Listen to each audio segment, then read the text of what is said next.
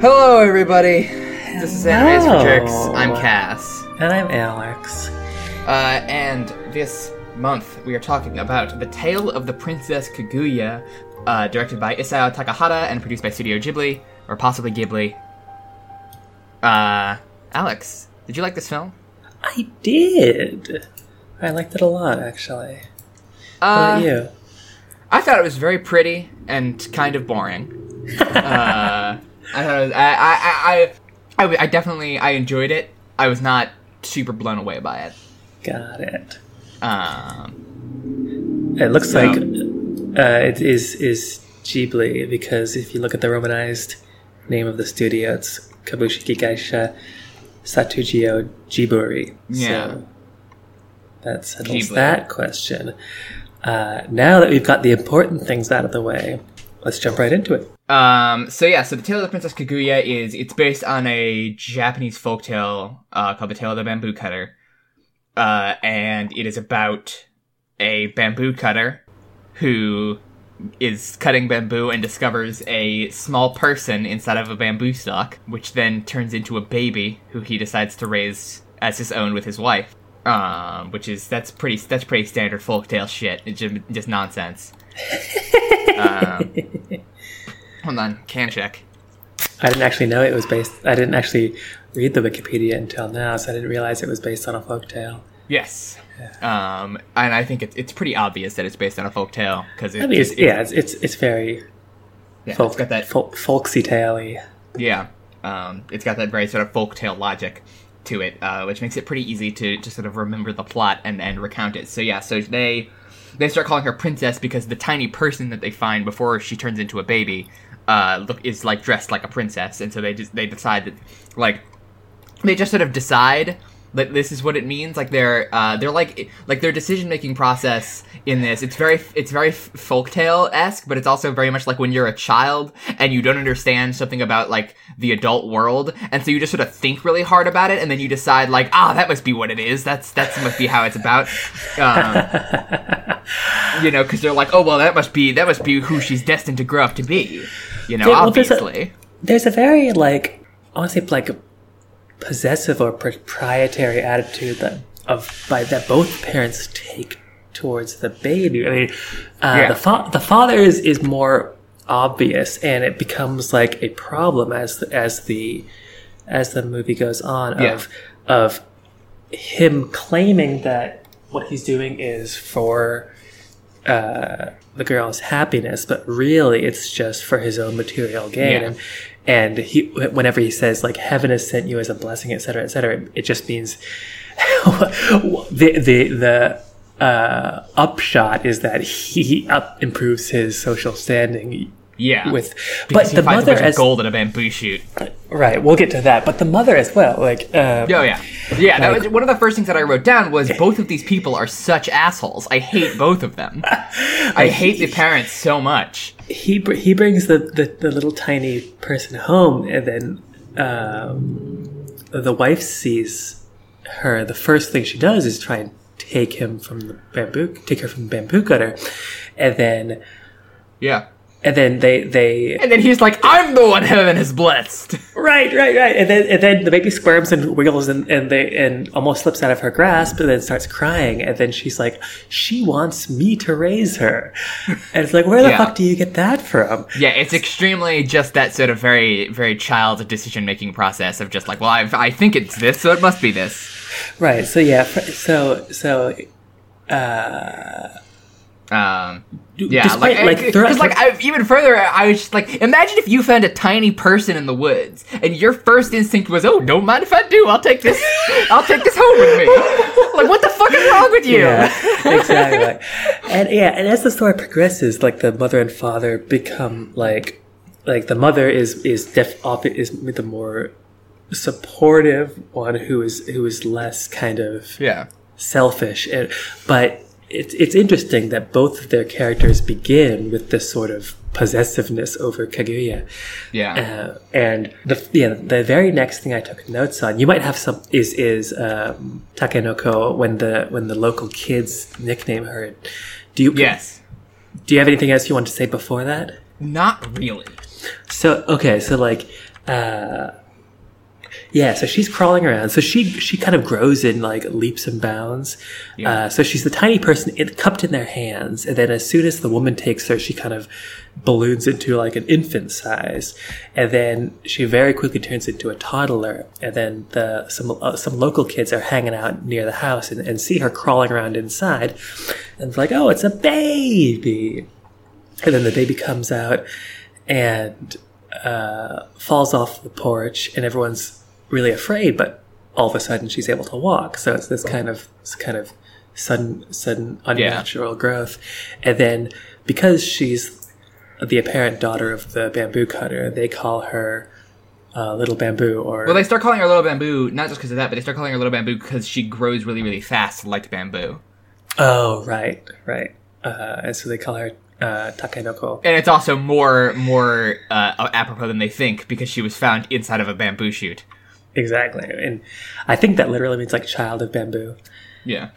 And then so, but then uh, the dad does not like that nickname, and so Oh, yeah. this- so begins this tug of war. Yeah, he shouts himself red, mad, and nude, at trying him to. going hime hime at her, and them going takenoko takenoko, and trying kind of like pulling her back and forth with their words to try and and and this is a, a very kind of it's not that heavy-handed, but it's a, a metaphor for for the central conflict of the movie, which Yeah. is kind of uh, the father's kind of material aspirations for her to become a noble princess and elevate the family in the city, and her kind of I want to quote unquote true nature, which is part of the natural world, and and and the only time she's happy during the movie is when she's a child, like playing in the in the woods with with the other country kids, uh, and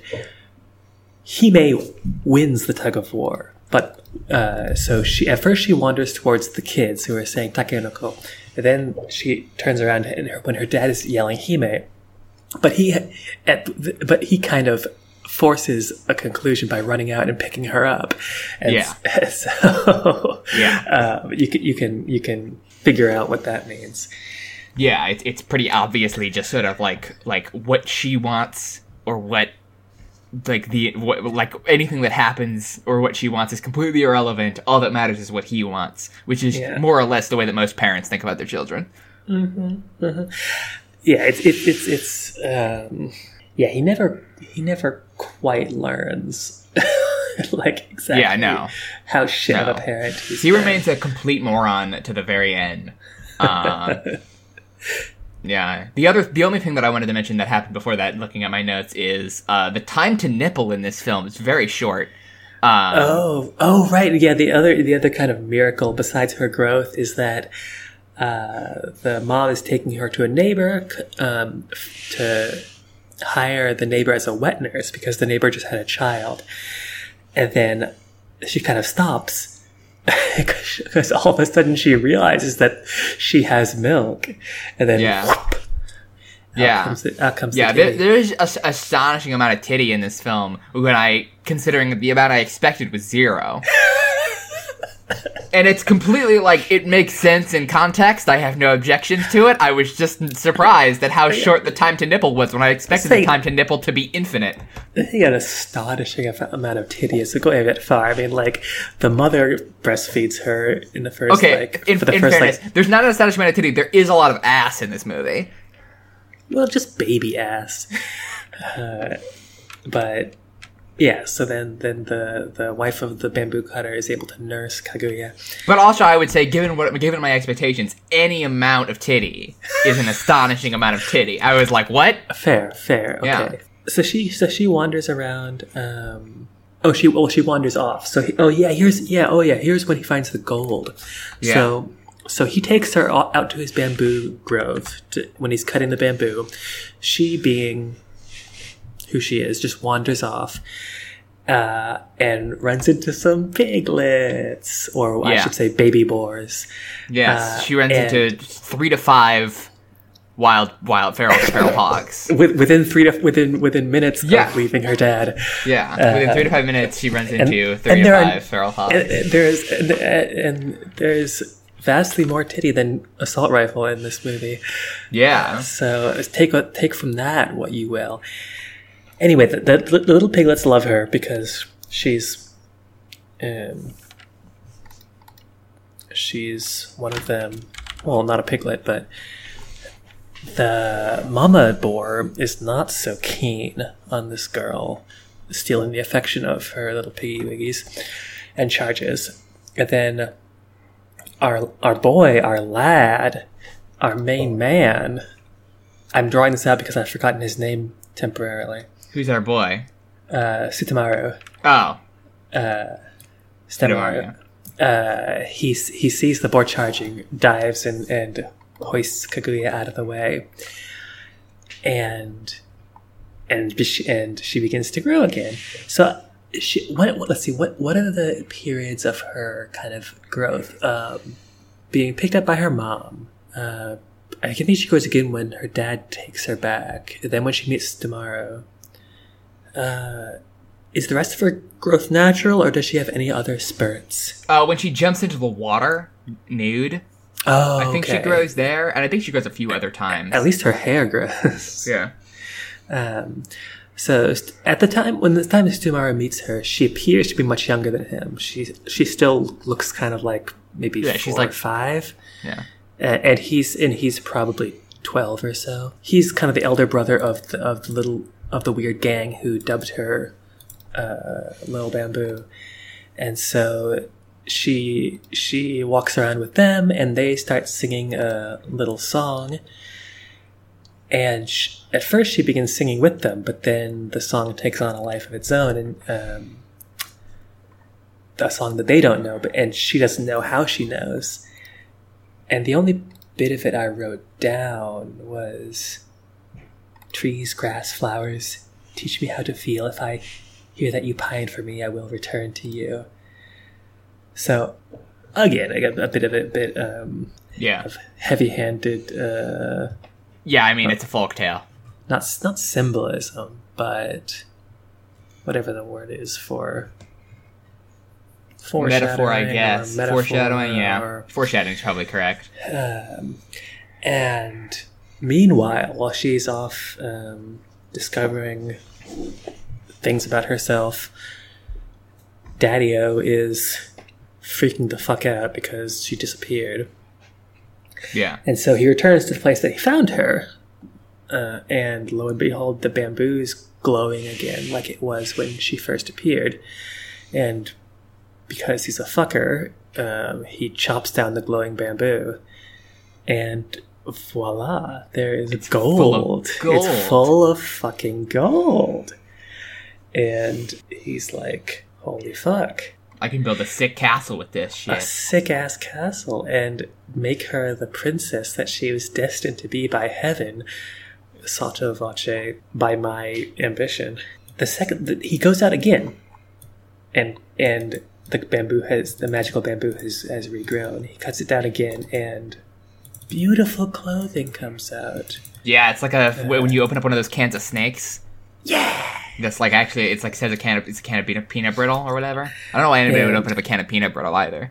And in his defense, like that, it's it's it's an easy it's a it's, it's an easy interpretation to be like, oh, this little girl came from the same source, came gold and fancy ass clothes.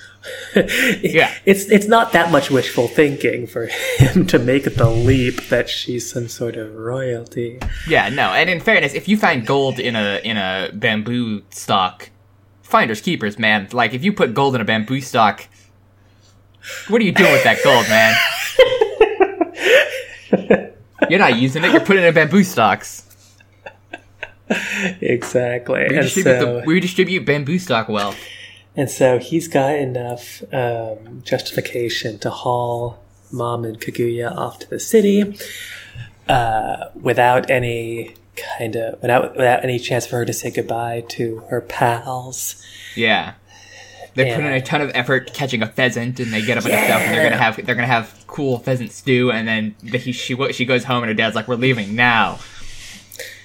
And off they go to the big city. Uh, yeah. So when she arrives there, uh, they have this huge ass mansion, and she has a ton of like fancy, cl- fancy clothes, and she's stoked about it until she meets this other lady who is is has the responsibility of teaching her how to be a proper, uh, a proper Japanese princess. Um, which means no fun. no ever. fun allowed. Uh, and, and yeah, in a, my first like what I thought would happen was she would get to the palace and be like, "This, I want to go home. I'm, I miss my friends." But of course, she's a child. Like she's Yeah. got she she got dropped in this like sweet ass house with all this Yeah. room to run around. Of course, she's going to be exciting and temporarily kind of forget um, Yes. where she left. But then, Especially yeah, when her dad encourages her to get yourself a, a range of chobe. Oh, oh, right, a change of robe. Yes. Uh, yeah, yourself yeah. a range of chobe. I mean, Yeah, a change yeah. of robe. yeah, his his attempts to like act the noble are con- are generally, you know, Yeah. insufficient. And so yeah, it's not until she realizes that uh, she can't just run around, um, toss all the all the fancy clothes around and roll around and have a have a ball and go swimming. I know, like when she when she uh, finds her kind of wardrobe and all the all the beautiful clothes. She throws them up and they kind of cascade down on her in exactly the same way that they cascaded down on the bamboo cutter uh, when he first found them. So, oh, oh, so that's they're not supposed to be worn stiflingly like a princess. They're supposed to be raining down on you like a rainbow. Uh, oh, the dad's name is Miyatsuko. Uh, we don't learn that until like two thirds of the way through. yeah. But in case we get bored of calling them ba- the bamboo cutter, I'll never get bored of calling him the bamboo cutter. He's an asshole. Alright. he doesn't deserve a name. Yeah. Uh, speaking of deserving a name, she doesn't actually have a name until Yeah, she's just called Uh, Princess. Until a third Bamboo. of, until a third of the way in. yeah, she's which, called yeah, Princess, I or her rap name, Lil Bamboo. Yeah, I mean, Lil Bamboo is is I mean, in a sense, is her her name. Like Yeah. uh, like when when sh in the very end of the movie, like her old friends call her that, and they don't call her Kaguya. But she gets Kaguya because this old learned man who's uh, hired by the nobles to provide uh, appropriately noble names to noble children Yeah. comes and And unfortunately, she can't be called Lil Bamboo anymore because she was born a thousand years too early for the invention of hip hop. damn, damn, it's true. Uh, sees her, and I don't know. I don't know if slender has the same horny connotations in Japanese. Um, but he said, "Oh, I call her Princess Kaguya because she has a form as graceful as slender bamboo and a beauty that shines out from her." Um, and the the beauty that shines out from her will we'll learn later is because of her association with the moon. Yes. But the only let's see, let's see. So she yeah, she is pissed as hell from basically for the next like hour and a half because the the her noble tutor Yeah. has has sucked all life out, um, out of her. Yeah, like she has her, she has her like uh learn the koto, but you can't do anything fun with the koto. Right. Um, you know, they, she has to do handwriting practice, and then it's like, oh, you've gotten really into handwriting. And I was just, I was crossing my fingers that it would zoom in and reveal that she's drawn a picture perfect dick butt. just, you know, I'm, I'm sorry that didn't happen. Just have been so hundreds of perfect dick butts strewn across the floor. Um, no, but she's drawing like instead of drawing like Japanese characters, she's drawing just a bunch of just like animals and nature scenes and stuff. Right, exactly. Yeah, it turns out when when her tutor isn't like being a bitch, she can actually play the koto extremely well. Yeah, Um, like when she when she's allowed to do what she wants, she's she's brilliant. yeah, But yeah, the, the the tutor is complaining to the bamboo cutter like, oh, oh, she always makes such a big fuss, but she can actually do things perfectly. yeah. Uh, and her, yeah, her, her only kind of like ally in the household is the little this little tiny cat faced servant. Yes, who has big Maya Fey energy. who is the coolest person in the world. She's the Uh, best. She's my she favorite part of the movie. Yeah, she's constantly her- making that cat face. Yeah, her face that you make with the colon three when you're Yeah. typing, and uh, all her like she just like kind of either talks in a kind of a incongruous voice or makes little squeaky sounds. Yeah. And, and the greatest scene of the entire film is when uh, just before the naming the, the naming ceremony, the the tutor is like putting all this shit makeup on her. And Kaguya's like, I, can't, I won't be able to do shit with all this shit on my face. I can't like laugh or cry or sweat. Fuck, shit, I won't be able to do shit with all this shit on my face. Fuck you, Dad. That's a direct The- quote. the tutor is like a noble princess doesn't do any of those things and she's like but a noble princess isn't human and runs off knocks and knocks over catface who just goes and then falls over completely stiff It's just with, good. her, just with her her mouth open like pac-man it's, it's it's the it's it's it's Yeah, she's great. she's awesome i don't think she has a name which is a crime Yeah, she's she's catface girl. catface meowmers Yeah.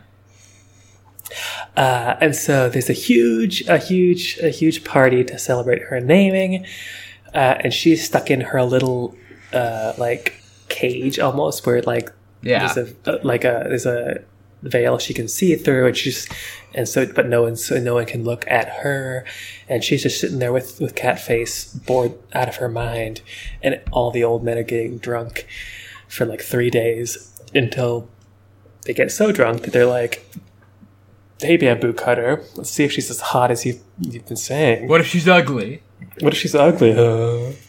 Um, And, and that, uh, Kaguya decides to run away in what is probably my favorite sequence of the movie. yeah, the, the the cinematography is gorgeous. The it, the style of The the, style, yeah, it gets is- really is- like is um, gorgeous. But I mean, overall, it's gorgeous. But then it gets very, it gets very like impressionistic and blurred.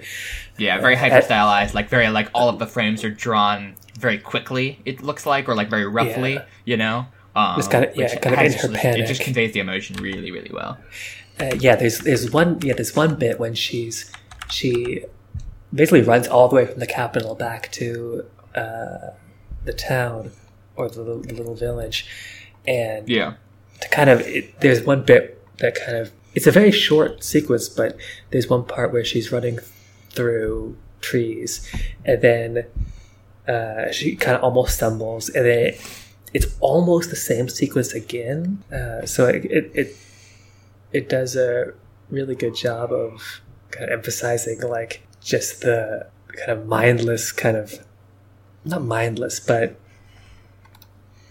Panicked, really. Yeah, yeah, kind of the the and how she's just kind of like almost like stumbling, getting up, stumbling, getting up, and, and just just keeps running until she makes it back to the village, um, which we don't know how, how far away it is because every other time they go by carriage. And the first thing that happens when she gets back is that the animals, instead of running to her like the wild boar babies did, they flee from her. She's Yes. been corrupted. Yes, and, and then eventually she makes it all the way back to the town, and she finds that nobody's there, and she sort of gets, she sort of freaks out. The the people who who still live in the area, like, but like none of her her friends or the people that she knew were there. Uh, yeah. She find- a new family is living in her house. yeah, Um, and his family have gone because this old this old man, this, the charcoal man, says that they they left because he says use up all the trees and you kill the mountain, leave its power and go away, and it revives. And so the woodcutter family has left apparently for ten years uh, to let the trees uh, reclaim the mountain, which is which is interesting because like they had never been characterized at, with the kind of sort of rapacious kind of greed that the bamboo cutter has, yeah. and yet, um, and yet they've left, which which I didn't never quite understood. well, I think it's that they leave because they're not as greedy as the bamboo cutter. You know, because they, Oh. they can actually recognize it. Like maybe we should leave and come back later. Makes sense. Makes sense. Yeah. Okay, and then yeah, so no one's there, um, and so she she starts walking back towards the city, but it's begun to snow, and she collapses. And then it just revealed that it was all a dream. so this is something. This is something really. This is something that like I've got an idea that I'm not sure if it's quite right. So sh- she, so some of the little moon fairies surround her, and she kind of looks up from the snow where she's collapsed and says, "I've seen this before." And then she wakes up. Um, so there's, it doesn't make that doesn't make any sense at all until later. Uh, Yeah. When she, when she realizes, I'm gonna jump. I'm gonna jump ahead, Yeah, like plot wise a bit. When she realizes that she is kind of a, a moon spirit who's been who was sent from the moon to live on Earth for a period, and we're not sure exactly why moon spirits come down to Earth. But what happens is that they live there for a while and then they return, and they and when they return to the moon, they put on the moon robe, which erases all memory of their time on Earth. But Well, because what happens, the reason she comes down is because she breaks the rules on the moon to get exiled to Earth, and the reason she gets brought back is because she dem- she requests to be brought back because the Emperor is terrifying her. Right, right.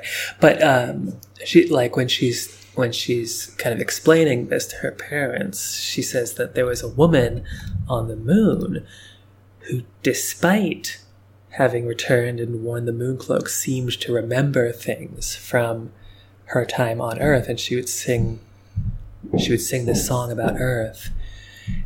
And my my feeling is that like Kaguya has kind of lived the same life quite a few times. Mm.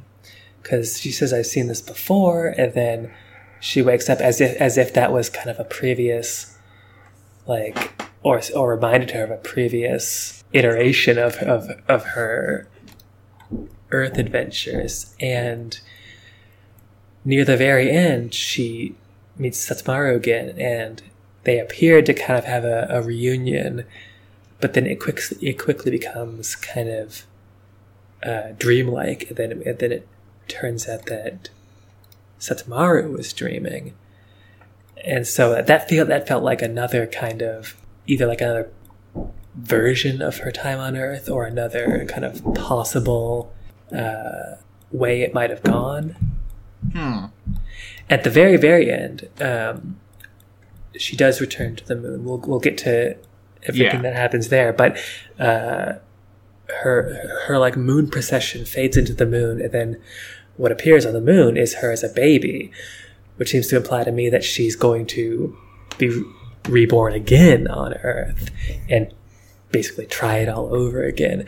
So I'm not sure if that's what was intended, or, or if that if it's if it's that's a really like if that reading holds up. But it, it had a very kind of Eternal Sunshine vibe to me I guess. by the end um, of it. Hmm. Yeah, I read it much more bleakly. Um, because I definitely like I see where you're coming from, especially with that line, and I don't know how to how else to interpret the "I feel like I've seen this before" line. Uh, except in that way. I guess maybe because she says that when she sees the snow, when she sees the moon fairies. Um, and that would be an Oh. indication that oh, I recognize these things, and I don't understand where I recognize them So from. she, when she, she, when she said, "I've seen this before," this might not be the the, snow, the Yeah. snowy landscape. It might be the Yeah. fairies. yeah, That's possible because I think Um, that that makes more sense to me because I don't understand.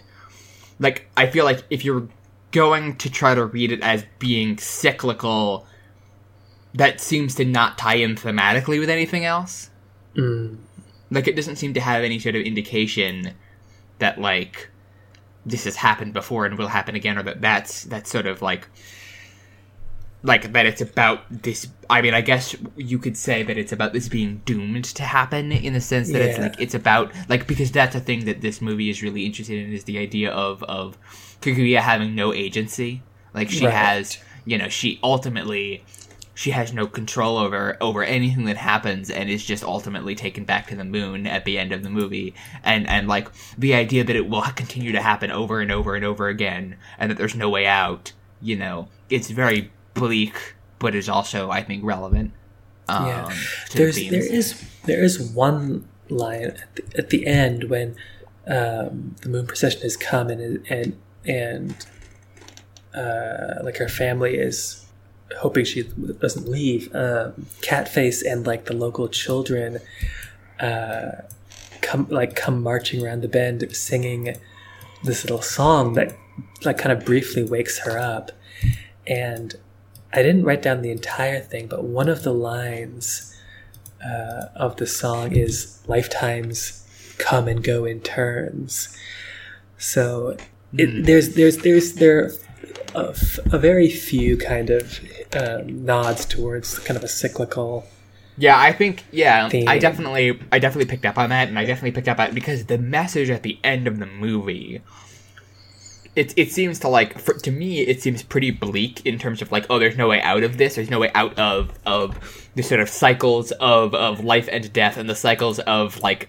patriarchal violence against women um and and and this sort of stuff. And and but also when um the idea that going to the moon is bad because on the moon everything is perfectly clean and fine and there's no emotions there's no anything on the moon. It's just barren and there's nothing. And there's no, you're never too happy and you're never sad because there's no grief on the moon because nobody dies on the moon um, and the idea and, and the idea and i hate this i hate i hate when the theme of something is is that uh, actually yeah, think bad things are good because you need bad things in order to appreciate good things, which is the kind of thing that you can only say if you've never experienced anything bad in your entire life.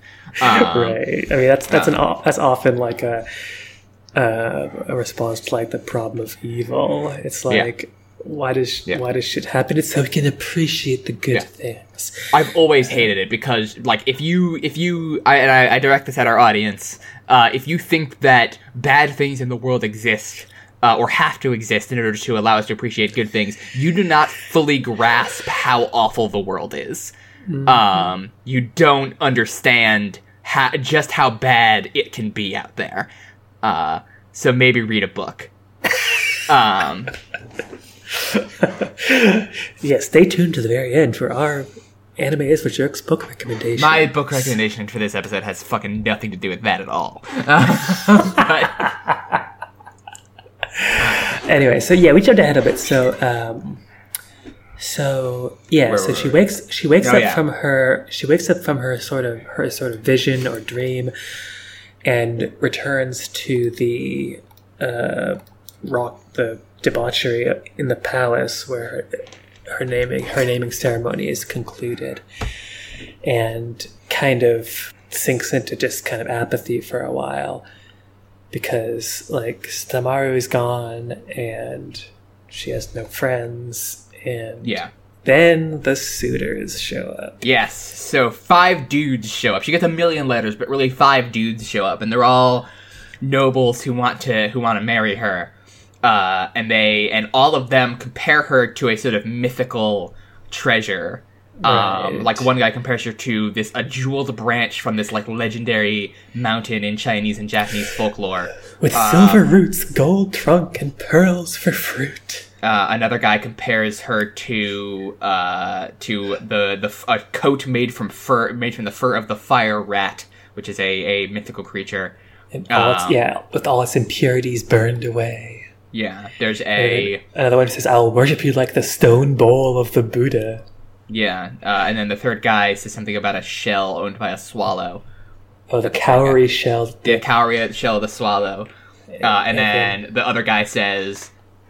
Uh, compares her to the the jewel worn uh, around the neck of a dragon. Yeah. Uh, and then she's like, "All right," uh, and this is this is brilliant. This is hilarious. Uh, she's like, "All right, you all think I'm like those things. Bring me those things, and I'll marry you." Right. Yeah, she, she, she says, like, you've all compared me to very rare treasures. Uh, read imaginary. If I can obtain one of them, I will happily become that gentleman's quote unquote treasure. And then, uh, Yeah, and then Dad gets red, mad, and nude at this. yeah. um, you know, because this comes right after a scene where she's talking to her her teacher, like her her teacher who's been teaching her how to be a proper lady, and she's just like, "I don't want to marry any of these assholes." Uh, right. and and the the lady and this is sort of very revealing this sort of like noble lady is supposed to teach her uh, bef- uh, tries to convince her that she'll be happy when when she marries one of these men and that like oh happy like marrying a noble is the happiest that a girl can be in this land and then realizes that that's not going to work because it's clearly bullshit um, and then it says do you wish to hurt your father Right, right, right. Which is Yes. like that that reveals what it is actually all about. Right. Yeah. So like the the tutor and the father bo- both say like, do this and you'll like you'll be like you'll finally achieve your happiness. You'll be, you'll be happy forever. Uh, And she sees right through that horse shit. and and like she uh, like she hasn't been happy in a long time. Um, but yeah, when when the first of the kind of the the fake treasures return, uh, she says like I assume that is what I am to these gentlemen, like namely a, a, yes. an illusion Um, that can be like, be because yeah, so, so the first guy comes back and he's the guy who said that he was going to go to to the mountain and um get the jeweled branch, and he comes back with his jeweled branch, and and um and Kaguya's like, wait, shit, that doesn't exist. How did he find it? Um, and then it's it's uh, revealed in the mo- that it's fake in the most amazing way, which is that he he not only did he fake it, he didn't even pay the people he hired to fake it, and they show up at Kaguya's doorstep demanding pay demanding payment and just try to be like, hey, just let- wanted to let you know that thing's fake and that guy didn't pay us for it, and it's hilarious. yeah. Not only is he a liar, he's also an asshole.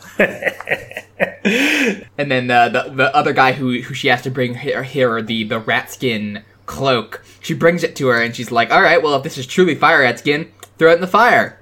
It should be fine."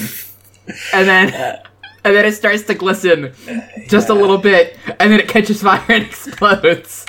Right. So this, so that, so the, these guys took it took them three years to kind of Yeah. make these fakes. In the meantime, um, like she tried going back to her hometown once to see the cherry blossoms, Yeah. uh, and so there's one. So at first she's like happy for the first time in however many years, and she's running under the cherry blossoms, and she's a little girl again. But then she accidentally bumps into a baby, um, possibly the baby of the of the family that she saw when she, in her dream, who took over the the old house. Um, but because now she's wearing like the lady's robes and everything, she has no more connection with, with these people. And, Yeah. and so the the the mother and and her other and the son instantly bow and beg her forgiveness and and run off, and then that kills the mood pretty quick. And so Yeah. she's, uh, and so all of a sudden.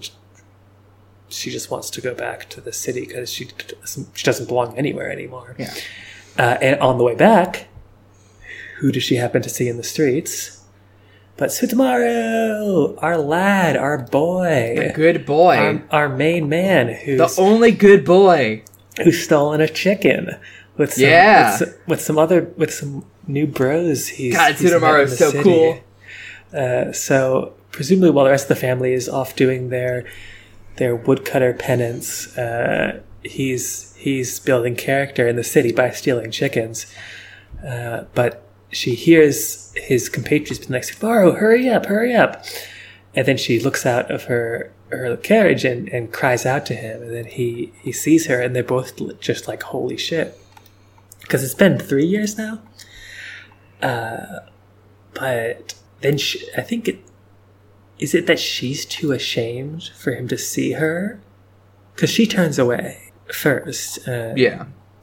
like either she's just too overcome with emotion or she's actually ashamed of what she's become because she this is just after she uh, bumped into the baby and realized that she has no she has no like right to be among like the the country people anymore that she turns away the the the fash catch up to Sutemaru and beat the shit out of him and he's left in the rain Yeah, yeah. The the scene where they beat the shit out of him because Kaguya basically allows him to get caught by staring at him for too long uh, is is real brutal.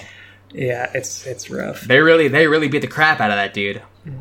So, yeah, that so then yeah, that's that's the first. that- After that is the first time skip. Then the, the suitors come with their fake fake treasures, Yes. And then the one who gets closest to fooling her is, um, The guy who was sent the- to to find the the bowl. the pretty boy, the pretty boy who said he would find Buddha's uh, prayer bowl, uh, or what was it called, the stone bowl of the Buddha. Yeah. So he, Yes, he comes yeah. back with this with this whole monologue prepared, being like, "I tried, I looked and looked, and I could not find the bowl. Then, on the side of the road, in despair, I saw this flower, and I knew that this is what you wanted." This the bowl of random object I found by the side of the road.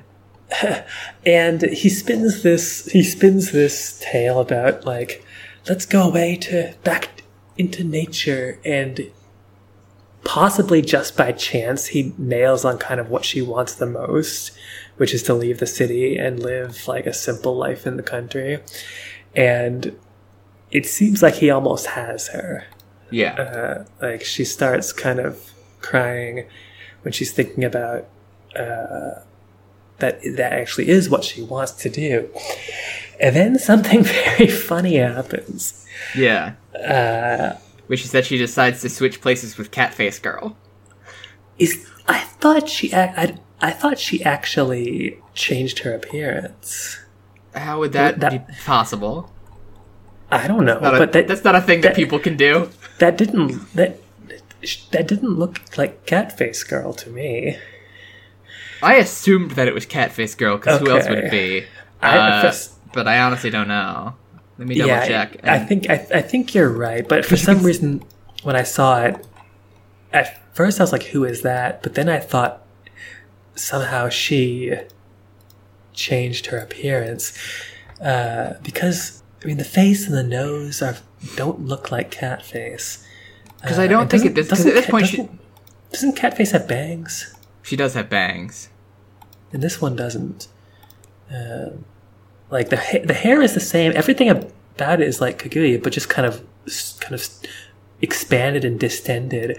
Like she's trying to kind of make herself look like bizarre to scare him off.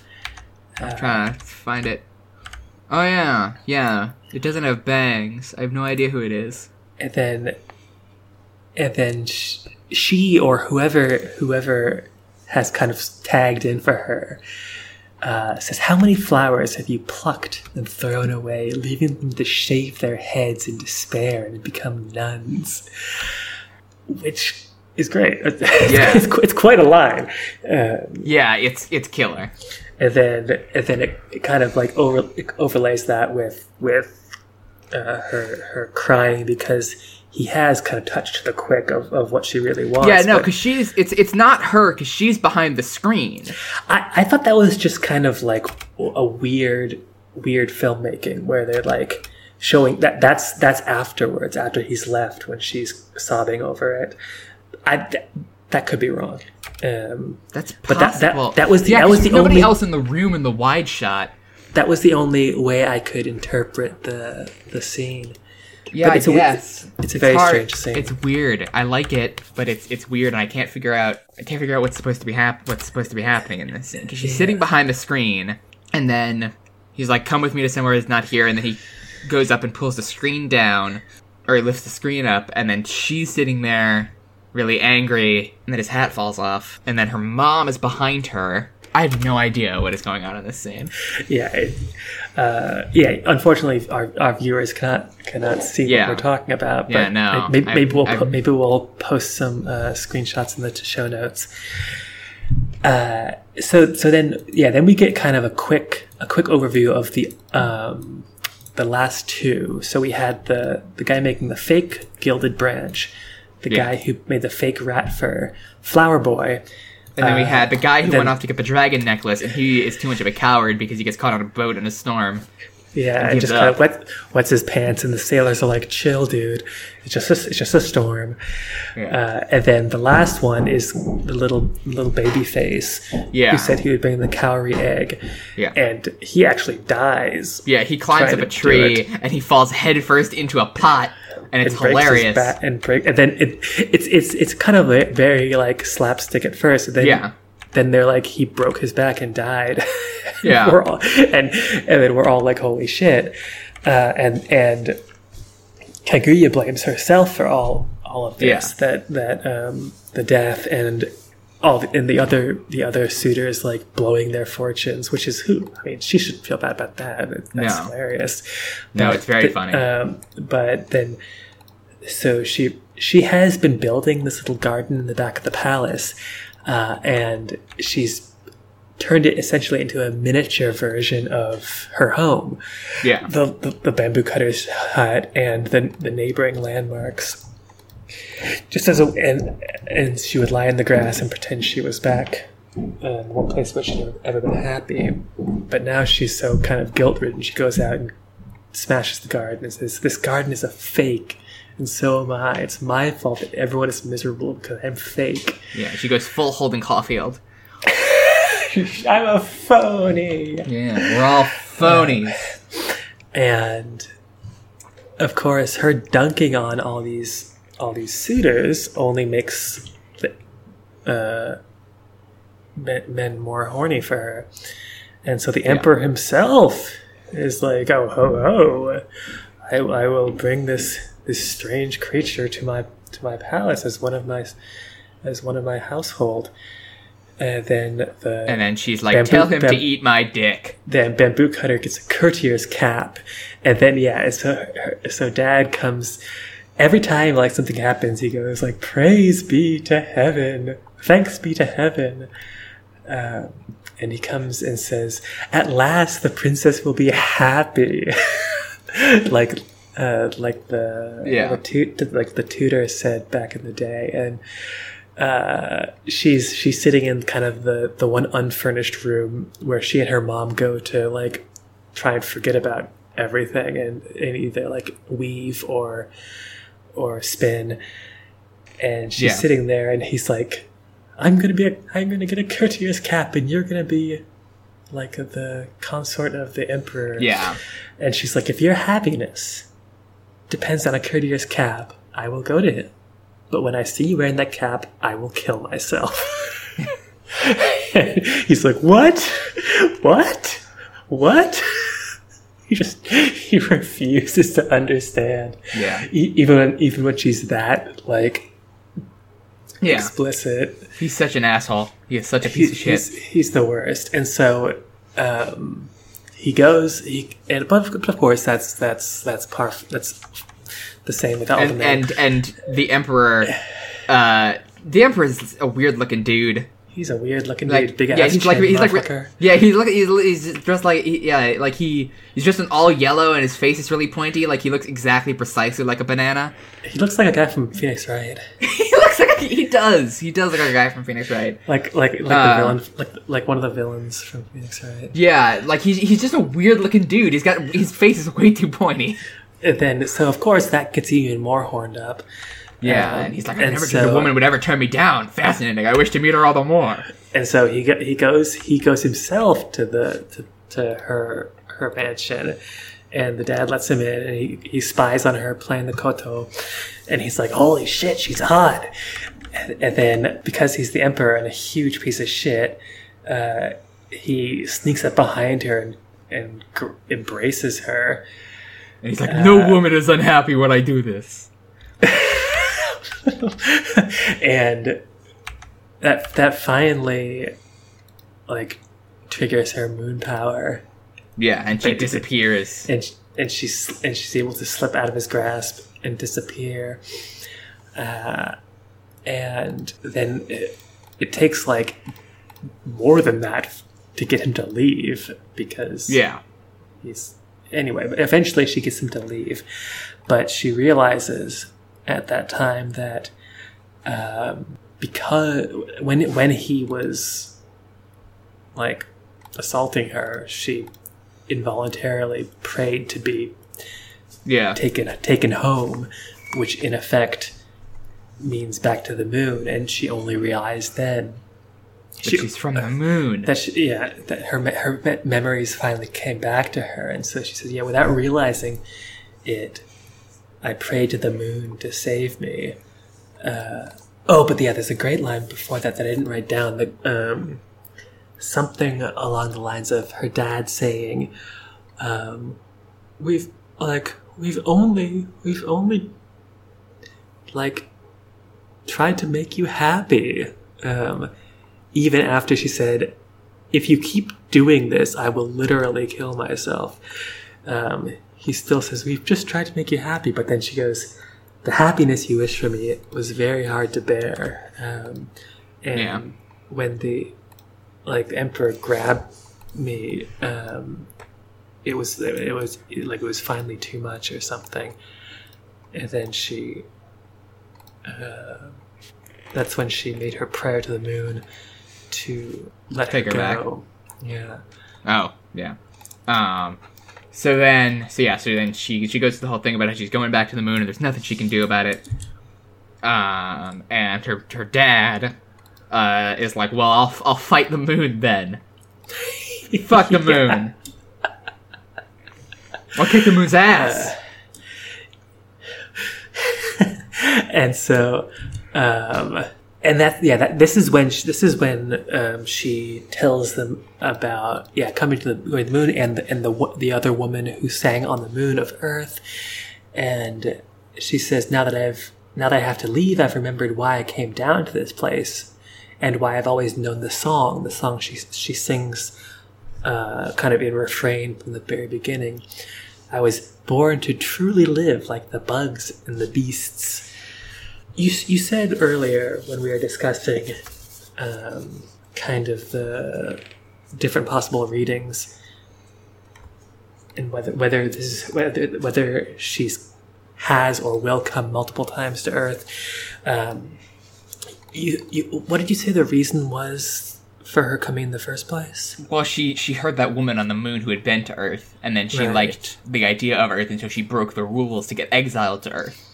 So what what are the rules? I don't know. There are moon rules. We don't specify what rules she broke. We Moon just rules.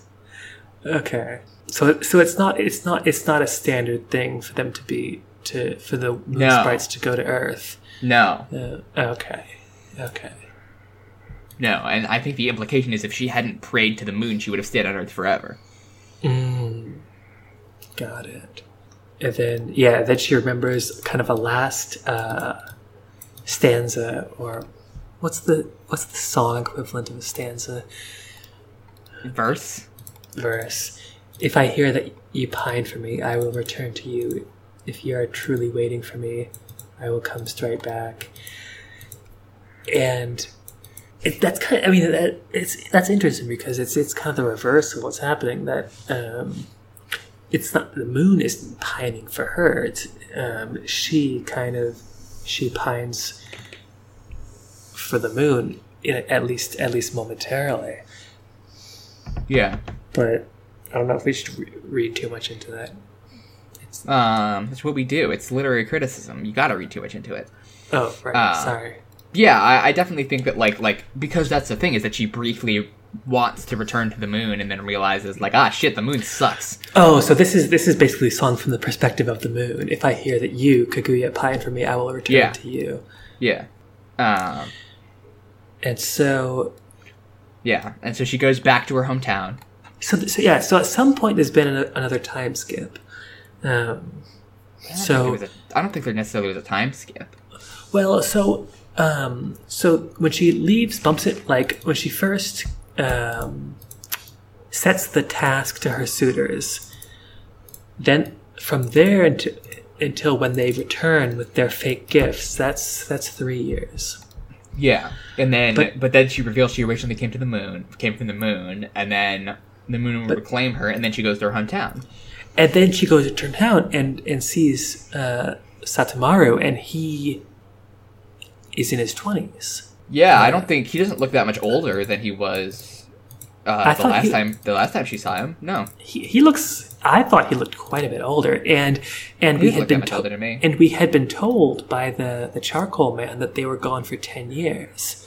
yeah, but also when the moon thing it says she, he'll sh the moon will reclaim her at the next full moon. The time skip can't possibly be more than a month. No, I know, I know, but in like there, it must have happened like Before the emperor right, grabs right, her. right. Ti- t- there must be much more time passing there than than than we realized. Uh, Yeah, when she falls into the depression, there might there might be some more time. But I don't think I don't think he ages by as much as you think he ages. I don't know. I when I noticed, I didn't re- recognize him at first. He seemed because because he's married and he's got a kid. Anyway, we're getting ahead of ourselves. So Yeah. um, so she she But we also don't see anything of his life the last time we the last time he saw we she saw him. We just see him stealing a chicken. he looks short and goofy though. I don't think so. Look, he still looks like a baby boy. He at no point in this film does he look like a baby boy. Yeah, you know what I mean. Uh, but anyway, while while Dad is, is fortifying the, the mansion to defend against the moon, uh, she convinces her mom to take her back to the village. And Does she convince her mom to take her back to her village? I thought she went back by herself. no, mom and Catface t- and take her. Um, so let's see what. Yeah, um, Oh yeah, right. They go in the carriage and then she leaves the carriage. Yeah, and then she leaves the carriage and uh, she walks through the the farm, which is, and then she sees uh, Sutemaru. Sutemaru again, and then she's like, "I was," and he was. He's kind of at first. He's kind of like, "You fucked off and left us behind," and she's like, "I wanted to come back the entire time. I, I I was only ever happy with you. And then uh, it's he's like, well, well, let's let's run away together then. And she's like, I can't, can't. And then The moon is after me. the moon is after me, and then, um, he says something along the lines of uh, protecting her from anything with the power of love, and then um, And then it's like the end of ET and they fly through the trees. yeah, and then she she says she calls out to heaven and earth. To, um, like as opposed to the moon, and and you think that she's kind of going to make a new bargain in effect and tether herself to Earth rather than uh, Yeah. to the moon. And in this sequence, there, the flying sequence is actually there's some some 3D that actually looks pretty good. Oh yeah, I didn't. Yeah, I hardly I hardly noticed. Yeah. Um, but it's another dream. No, it's not another dream. Well, Satsumaru wakes up. Satomaru wakes up thinking it was a dream, but it was not actually a dream. Oh, okay. I thought this was like the snow dream. And then yeah, so so so they they fly like Icarus too close to the moon, and then it it gets its claws in her, and and and tears tears her from Sutemaru. Yeah, Then, and she yeah, falls yeah. into the sea. And then he wakes up thinking he had a dream, and then oh, he's then he remembers that he's got a wife and a kid, um, and she returns again Yeah, to the city. yeah. And then there's uh there's a final battle with the with the uh the moon. if you can call it a battle, deal. Yeah, the Uh, moon shows up. They show they shoot arrows at the moon, and the moon is like, "Nah, bruh." Um, turns and into flowers. But into- Catface, Catface with her weapon is the greatest thing. I've oh my god, it's the best frame in the entire movie. life. Uh, Yeah, she's just holding this like pole arm, and she's just she, she's got a little cat face on. Oh, it's a good. I know. She's just crouched in front of the main door with her with her little uh, headband and pole arm and cat face. Uh, it's so good. Um, yes. So then the moon shows up, and and the princess tries not to go, but she is pulled by an inexplicable force onto like their the like platform of cloud that the, the, the people from the moon are using to get down to, to her, and then she she begs for just one more moment because they're going to put the moon cloak on her, which is going to make her forget everything. Um, and she runs back to her parents inexplicably because her parents have been her- horrible to her this whole time. Just like suddenly, just now, she's realized that she kind of that she likes them for no reason. Well, Um, I, I mean, I don't know if it's it. It's not just her parents. It's it's her whole earthly existence. yeah, as as uh, as represented by the the people who have treated her the worst the entire time. I mean, yeah, yes, fair. Yeah, it, it, it, it seems like a, a strange way to represent Earth, as opposed to Catface Girl, who's perfect and did nothing wrong. Right. Um, And and who's the one who actually kind of wakes everyone up with with her with her song, like she she and the the neighborhood kids yeah, um, everyone everyone has been put to sleep by the moon, and then but except for Catface and the and Yeah. the children, and they they go singing their song and wake everyone up. Yeah. and But her, um, yeah. but her parents represent represent sort of nothing besides just like other people using her for their material gain, Right. which is just like I'm not particular. I wouldn't be particularly attached to that if I were if I were Princess Kaguya. You know, like I understand why she likes Earth because her time as a child was uh, on Earth was pretty good, but like. Her parents are solely responsible for her time on Earth becoming so miserable that she had to request to be taken back to the moon. Right, right. you know Yeah. um, which is why i read this movie as very bleak because it's like man like this movie does not think that there's like that there is there is like that there's any like joy in living like this this movie thinks that being alive is miserable uh, and and that you're trapped in an endless cycle of like like patriarchal violence and capitalism and just like a gross just like disgusting materialist exploitation uh forever and then and then moon buddha comes down and takes you up to the moon with him Yeah, it. Yeah, it, de- I definitely did not expect it Yeah. to end as it did. yeah it's her. real fucking bleak Like we, I thought she was gonna like return to the moon and then kind of, uh, like, fail to like fail to forget everything and then come back at some point. But yeah sh- um, there she does she does kind of it does it does seem like she remembers some things because Yeah. uh, the the palette slowly goes get goes desaturated and everything goes gray as she forgets. But then when she's nearing the moon, color comes back for a moment and she turns back and looks at Earth and starts crying again yeah uh, and then and then it fades out again. So that's that was another reason why I thought maybe that um, like she might return again because it, it, it, it gave the impression to me at least that she still had some memories like the other woman yeah and that and that alongside the the baby in the moon which is the last kind of the last shot of the film that that this would be this was only one lifetime in her Yeah. in her cycle one att- shitty miserable lifetime. Of her attempts to like find happiness on earth. Yeah. One just shitty awful time where you're miserable and then you die.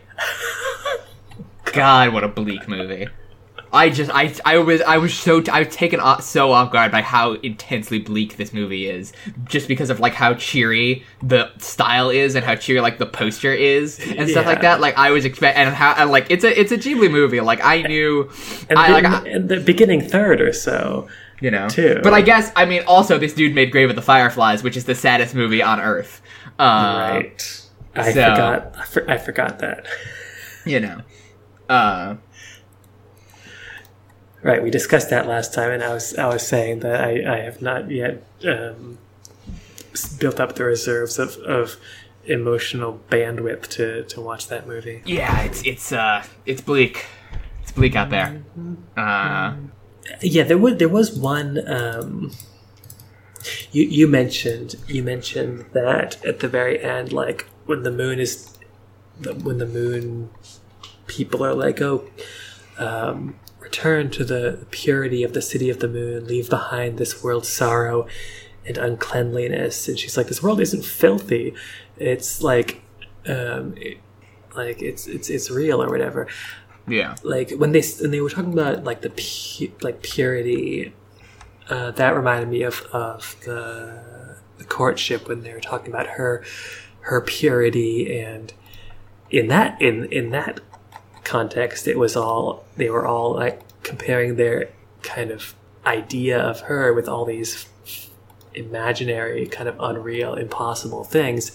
And so you were you got mad about how about preferring preferring like a world with shit to like a world without it essentially.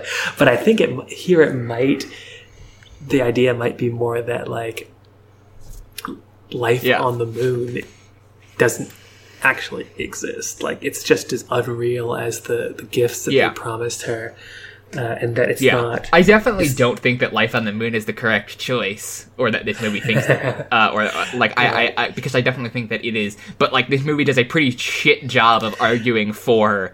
Uh, like how good life is on Earth, when its idea of what life is on Earth is that you're you're born and then you're miserable and then you die, which like get- isn't which like is an accurate picture of what it's like to live on Earth. Um, you get a few years of happiness in childhood, and then everyone fucks you over. Yeah. Yeah, and it's like, well, and like and like the idea that like, well, that's that's the best option. like Jesus Well, Christ. I don't know if it is the best option because I mean that's that's um, because like they're singing that song at the end where they're talking about like grow like grow up, bear fruit and die. Is like what they what they say over and over again and it's just Um, like, "Oh, But yeah, that's what I was thinking about, like, but with like her when she was dreaming of snow, and and when I when I interpreted her flight with um, Sutemaru as a dream, when I thought it was a dream, I was, that's I was thinking that these are like dreams or memories of a better kind of lifetime, and so but that's both why of her I- dreams suck." well, not the flying with Sutemaru. Yeah, it, That it, that was it doesn't nice. suck up until the point when it's all ripped out from under her and she falls into the sea. Well, that's because that that's when they're waking up. If I mean, like, if if that was a, a dream and not an actual thing that Sutemaru for, Yeah, because like and, like the interaction that she has with Sutemaru before they start flying, uh, definitely it's a reminder that like it doesn't have to be like this. exactly, Um, you know, it's it's very much it's a movie that has opinions about how things ought to be, and it's also opinion in a movie that doesn't think that it will ever be different than it is. see that's you know. yeah, that's what that's what I would I would I mean I'd like to think that that well maybe it's just optimistic that my Yeah. my kind of my Eternal Sunshine reading leaves open the possibility that it could it sometimes actually has been better than it than this but like I, like I said at the beginning yeah I'm not sure how uh, how much that that reading how much that reading stands up Yeah, it doesn't really offer any path out of, of the sort of miserable place that it's found itself in. You know, yeah womp Shit. womp. So I think I think we've done this film justice. That went faster than I thought. Okay, I took I took many more notes than I usually do. I took almost no notes. Uh, yeah, I was there. Uh, one weird thing that I was I was just looking at the, the Wikipedia article for the tale of the bamboo cutter, which is the folk tale that this movie's based on, and Yeah. in the legacy section, the only the only thing in the legacy section for this for this on the Wikipedia article for this is the tale of the bamboo cutter has been identified as proto science fiction. Some of its science fiction plot elements include Kaguya Hime being a princess from the moon who is sent to Earth for safety during a celestial war, an extraterrestrial being raised by a human on Earth, and her being taken back to the moon by, a re- by her real extraterrestrial family. A manuscript illustration also depicts a round flying machine that resembles a flying saucer. Hell yeah! Um, which is not, none of that shit happens in the movie. Um, We need we need we need another uh, another movie version of this yeah. space opera version. Wait, okay, hold hold the fucking phone. The two the two things in the see also section, I didn't notice this before. The two things in the see also section here are The Tale of the Princess Kaguya and Big Bird in Japan. Holy shit! What? Big Bird in Japan is a 1989 television special by the Children's Television Workshop that aired on PBS January 16th, 19, 1989. It's a sequel to Big Bird in China, which was also based on the popular television series Sesame Street. It talks about where Big Bird and Bar- where Big Bird and Barkley visit some Japanese guests, count to three in Japanese, and teach Japanese words. Oh, here down in the plot section, uh, attending an elementary school on the day he, Barkley, and their mysterious helper are supposed to leave the Shinkansen for Kyoto. Big Bird is treated to the tale of the bamboo cutter as acted out by some of the students. One of the highlights of the special, citation needed, Big Bird and the viewing audience learns the story of Kaguya Hime, a young girl found in a shining bamboo stump, who later reveals herself as a magical princess to her adopted family. She must then return to the moon and leave her adopted family behind. And because of that, they realize they almost get they they're almost late to the train. Oh no! I'm also curious about Big Bird in China. Seriously. Um, Big Bird in China. Eh. They chat. They travel through China to find Feng Hong, the phoenix bird. Oh my. It starts in New York City. Ch- The cover, the, the, the video cassette cover of Big Bird in China is really good because it's just Alex. Qua? Oh, did you mu- you muted your mic and I thought you had just disappeared from Earth. like like Kaguya Hime. I thought you had. I thought you had. Uh, I thought the moon had come to take you back. Um, Yeeted myself to the moon. yeah. Uh, but yeah, the cover, the video cassette cover of Big Bird in China is just Big Bird wearing a tie for some reason, and then Barkley, and and then this like little Chinese girl standing on the Great Wall of China in like a huge red background with a pi- and there was that picture in the middle, and then it says Big Bird in China. Wait, who the hell is Barkley? He's the he's the dog. Oh, God. I had I I hadn't I haven't I watched Sesame Street like up until I was like three years old or something, so I don't remember jack shit about it. Um, well, it turns out that my book recommendation is, ex- is even more apropos now. All right. Uh, so what is your what book are you are you going to recommend? So I'm going to recommend uh, The Corner That Held Them by Sylvia Townsend Warner. It's it's it's a very strange book. So it, it took me a while to finish because it, it's it moves very slowly. It's essentially like a fictional chronicle of about 50 years of this uh, ch- of this nunnery in 14th century England d- during and after the Black Plague. And Okay. more So it's the nunnery version of the Name of the Rose. Maybe. We oh we oh we were, yeah we were talking about this uh, when I when I brought it up and you and you're I think you that's when you brought up the name of the rose and how you have no leg to stand on about about um, liking boring things. Yeah. The Name of the Rose is a very, very boring book, and I love it so, so much. Please read it if you love boring trash. Well, I love. I mean, I think we have different boring trash tastes. You would probably like The Name of the Rose. All right, Actually. all right. Well, well, well, maybe. But this is my this is my soapbox right now. So shut right. up.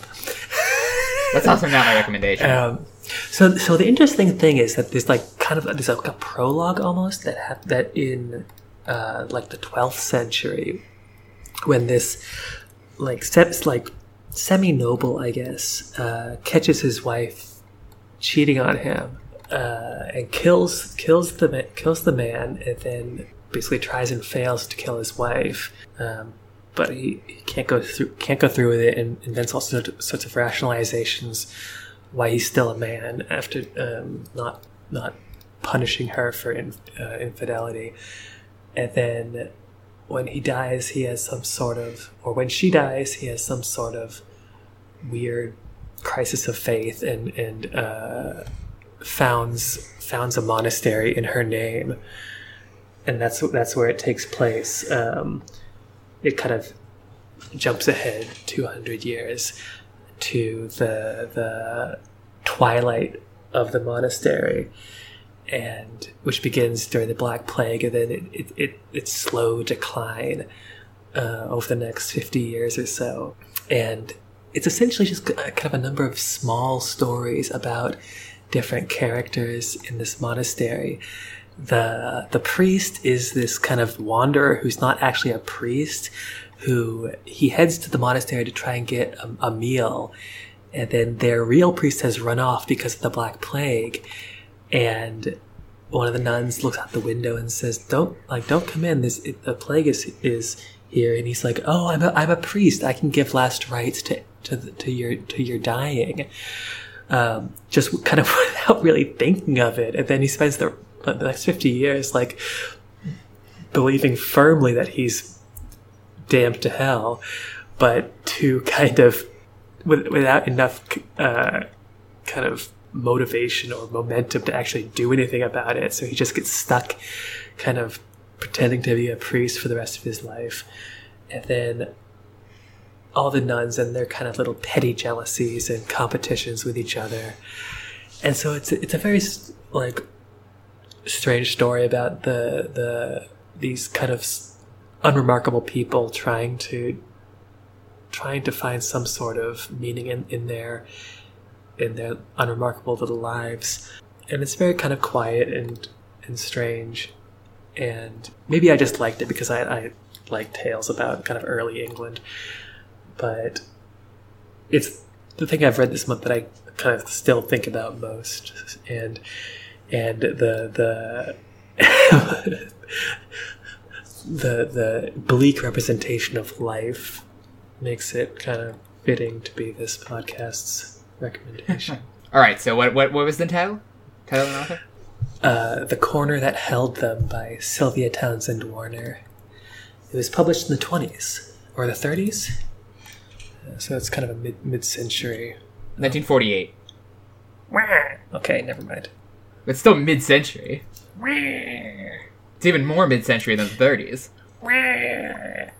All right. I don't. I was briefly became very paranoid that I had recommended my book before, but I haven't.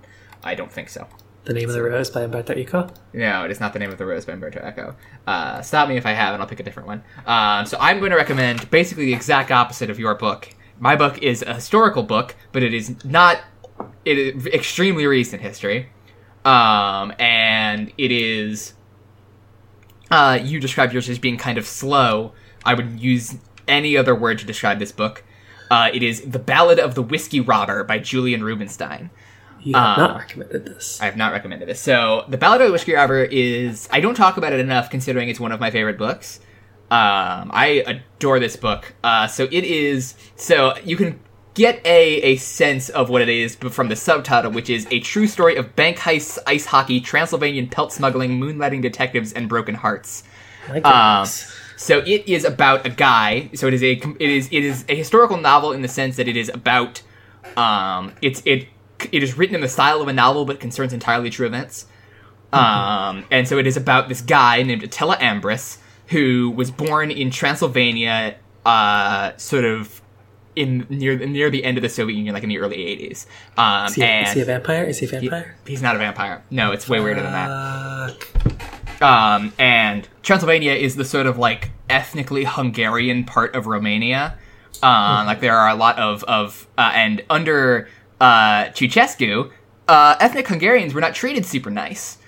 Um, so he decides to leave Romania uh, and go to Hungary, and so he sneaks out of Romania, which he's not supposed to do, super illegal, um, and makes it to Budapest at a re- right around the time that the Berlin Wall comes down. Um, Gotcha. so basically, the like the, the the Soviet Union collapses like a month or so after he gets there. So he goes from arriving and basically having like a pretty stable, if not exactly prosperous, job and housing granted to him by the the communist government of Hungary to just having that completely pulled out from under him immediately. Um, and so he does a bunch of stuff in order to make ends meet. He goes back to Transylvania to smuggle pelts into Hungary. Um, and he joins the local Hungarian hockey team uh, as a goalie, and is quite possibly the worst hockey goalie in the history of the sport. Um, um, and but he's having trouble making ends meet, and so he decides to start robbing post offices.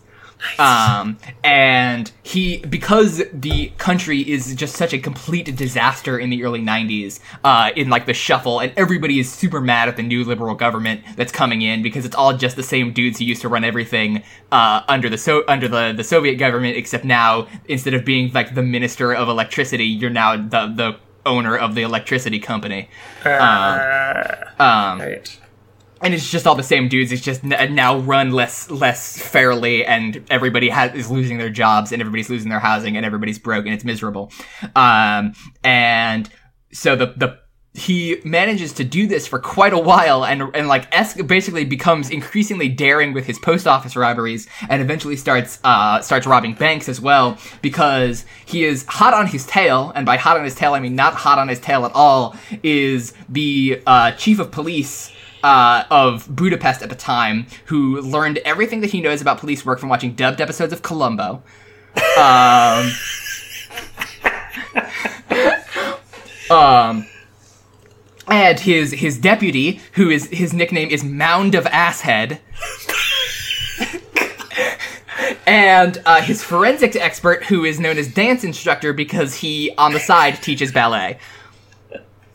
Uh, and so you have this ludicrously incompetent police force after this equally ludicrously incompetent bank robber and hockey goalie, um, who is just just and I won't.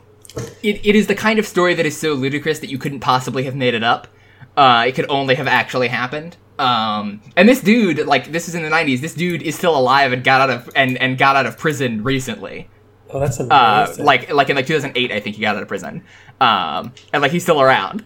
um, and and so the, in addition to being just an absolutely fucking hilarious, um, like series of heist stories and like vi- just strange vignettes in the life of this inexplicable man, it is also a really just like neat and and just like like window into what it was like to live in a former Soviet country at around the time that the wall came down, and Yeah. it sort of will sh- if you. s- And I can't imagine that anybody who listens to this podcast still holds on to the idea that the Soviet Union collapsing was like largely good for the people who lived in it.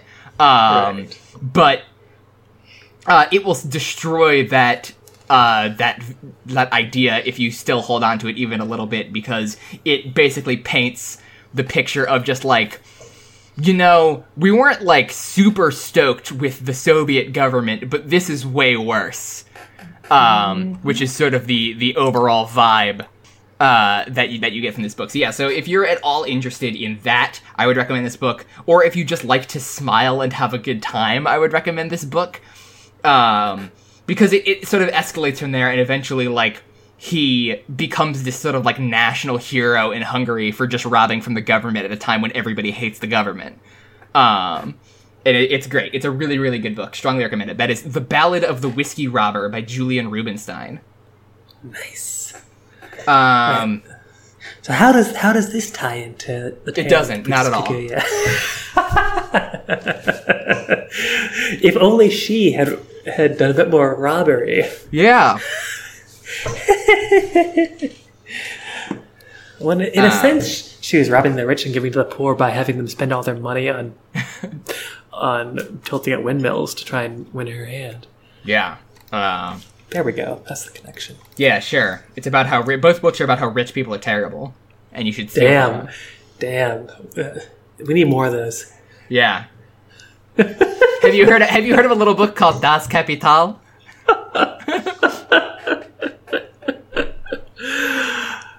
it's an extremely riveting critique of political economy. I'll tell you this. Oh, oh. Uh, I'll put it on my Goodreads to read list. Yes. So next month, uh, last last time I it was my turn to pick. We watched Night a Short Walk On Girl, which is a collaboration between a novelist Tomihiko Morimi and animation director Masaki Yuasa. Uh, and so we're gonna watch another collaboration between those two with uh, the Tatami Galaxy, which is a an 11 episode series based on Morimi's novel of the same name. Um, I don't know a ton about this uh, this show, but I'm excited about it given how buck wild Night is Short Walk On Girl was. Uh, I'm I'm excited to at the very least to at the very least see something weird, Hell if yeah. not if if not strictly speaking good. Um, oh, yeah, and also this was produced. Tatami Galaxy was produced by Madhouse, uh, who are awesome. Ah, Um, and whereas Night Night is Short Girl was produced by Science SARU. Uh, But yeah, Madhouse are great. Um, except for when they exploit their workers. yeah, that does suck. uh, but Madhouse does a lot of a lot of really fucking great anime. Uh, Oh, yeah. a lot of a lot of really great work with. Uh, They, uh, Oh my God. Place, they did place further than the universe. they did Place Further Than the Universe. They did fuck, fuck, fuck. What's his name? Why is his name? Wow! fuck, fuck, fuck! The anime. No, no. I, uh, for some That reason, I'm trying to think. I'm trying anime. to. I'm trying to think of the the name of uh, the director of uh, Millennium Actress, and the only name that's coming to my mind is Junji Ito, who did not direct Millennium Actress. No, no, he didn't. Um, and I'm gonna hate myself because he's like my favorite animation director. Mm-hmm. Satoshi Kon. There's his name. Hey! God, my brain just completely my brain just completely gave out on me and turned into mush. Uh, so yeah, so we're gonna so yeah, so that's next month we're gonna be watching the Tatami Galaxy, directed by Masaki Yuasa, produced by Madhouse. Um, and that'll be and this is this is uh, the last episode of this year of Animes for Jerks. Holy shit, we, Next we episode will be in 2020. We've done 12 episodes, How? right?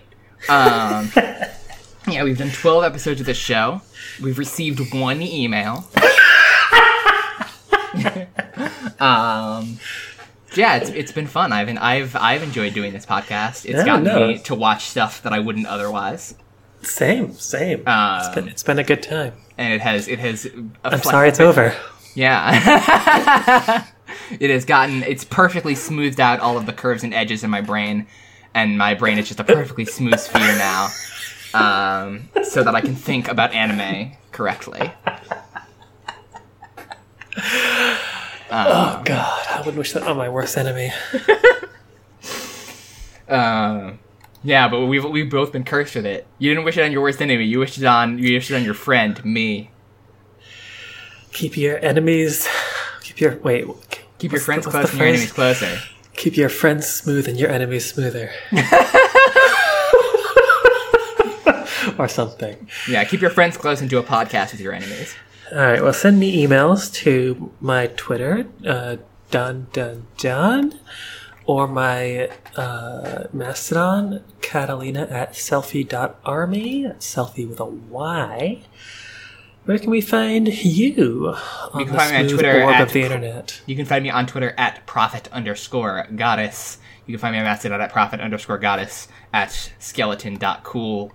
Uh, you can buy my video games at prophetgoddess.itch.io, no underscore. No underscore. No underscore. Uh, you can find the show on Twitter at Animes for Jerks. You can find the show on Mastodon Animes for Jerks at skeleton.cool. You can find the show. Uh, you can find the. You can email us about your comments about this movie, anything we've watched, just fucking random questions about what constitutes a sandwich. Please don't ask us that. We will not. We will not read it on the show if you ask us whether wh- whether something's a sandwich. We will Please instead come don't here. ask about sandwiches. Yeah, I will come to your house and shit on your lawn. But anything else, feel free to email us at animeisforjerks at gmail.com. Uh, and we will probably read it on the show, even if it's not really relevant because Well, we'll just make fun of it. Yeah, we'll start. We're starved for content. Uh, and we stopped do, reading those uh, my anime list reviews because Alex hated it. Uh, I did. Uh, I cried so a lot. we need so we need more we need more content to make fun of. It's true. It's true. We need more things to get mad online about. Yeah, how can we call ourselves leftists if we're not always mad online? I am mad online. I was I was talking about my recent uh, Mad and Nude episode on my stream earlier today. Oh, you, You, can find my nude? stream at twitch.tv slash miss underscore input, where mostly I stream Tetris and complain about uh, narrative design. Why were you mad and nude online? Oh, yeah, well, maybe catch the rerun of the stream on I my gonna catch the rerun of twitch.tv channel. Tell me, tell me why you were mad and nude online. This would be such good content. It, would- it would be, no, it'd be a whole thing, and I'll have time to get into it right now. All right, fine. Maybe next Uh, episode. All right. Well, thanks Animes for everybody for Jerks. listening. Good night. Good night and good luck.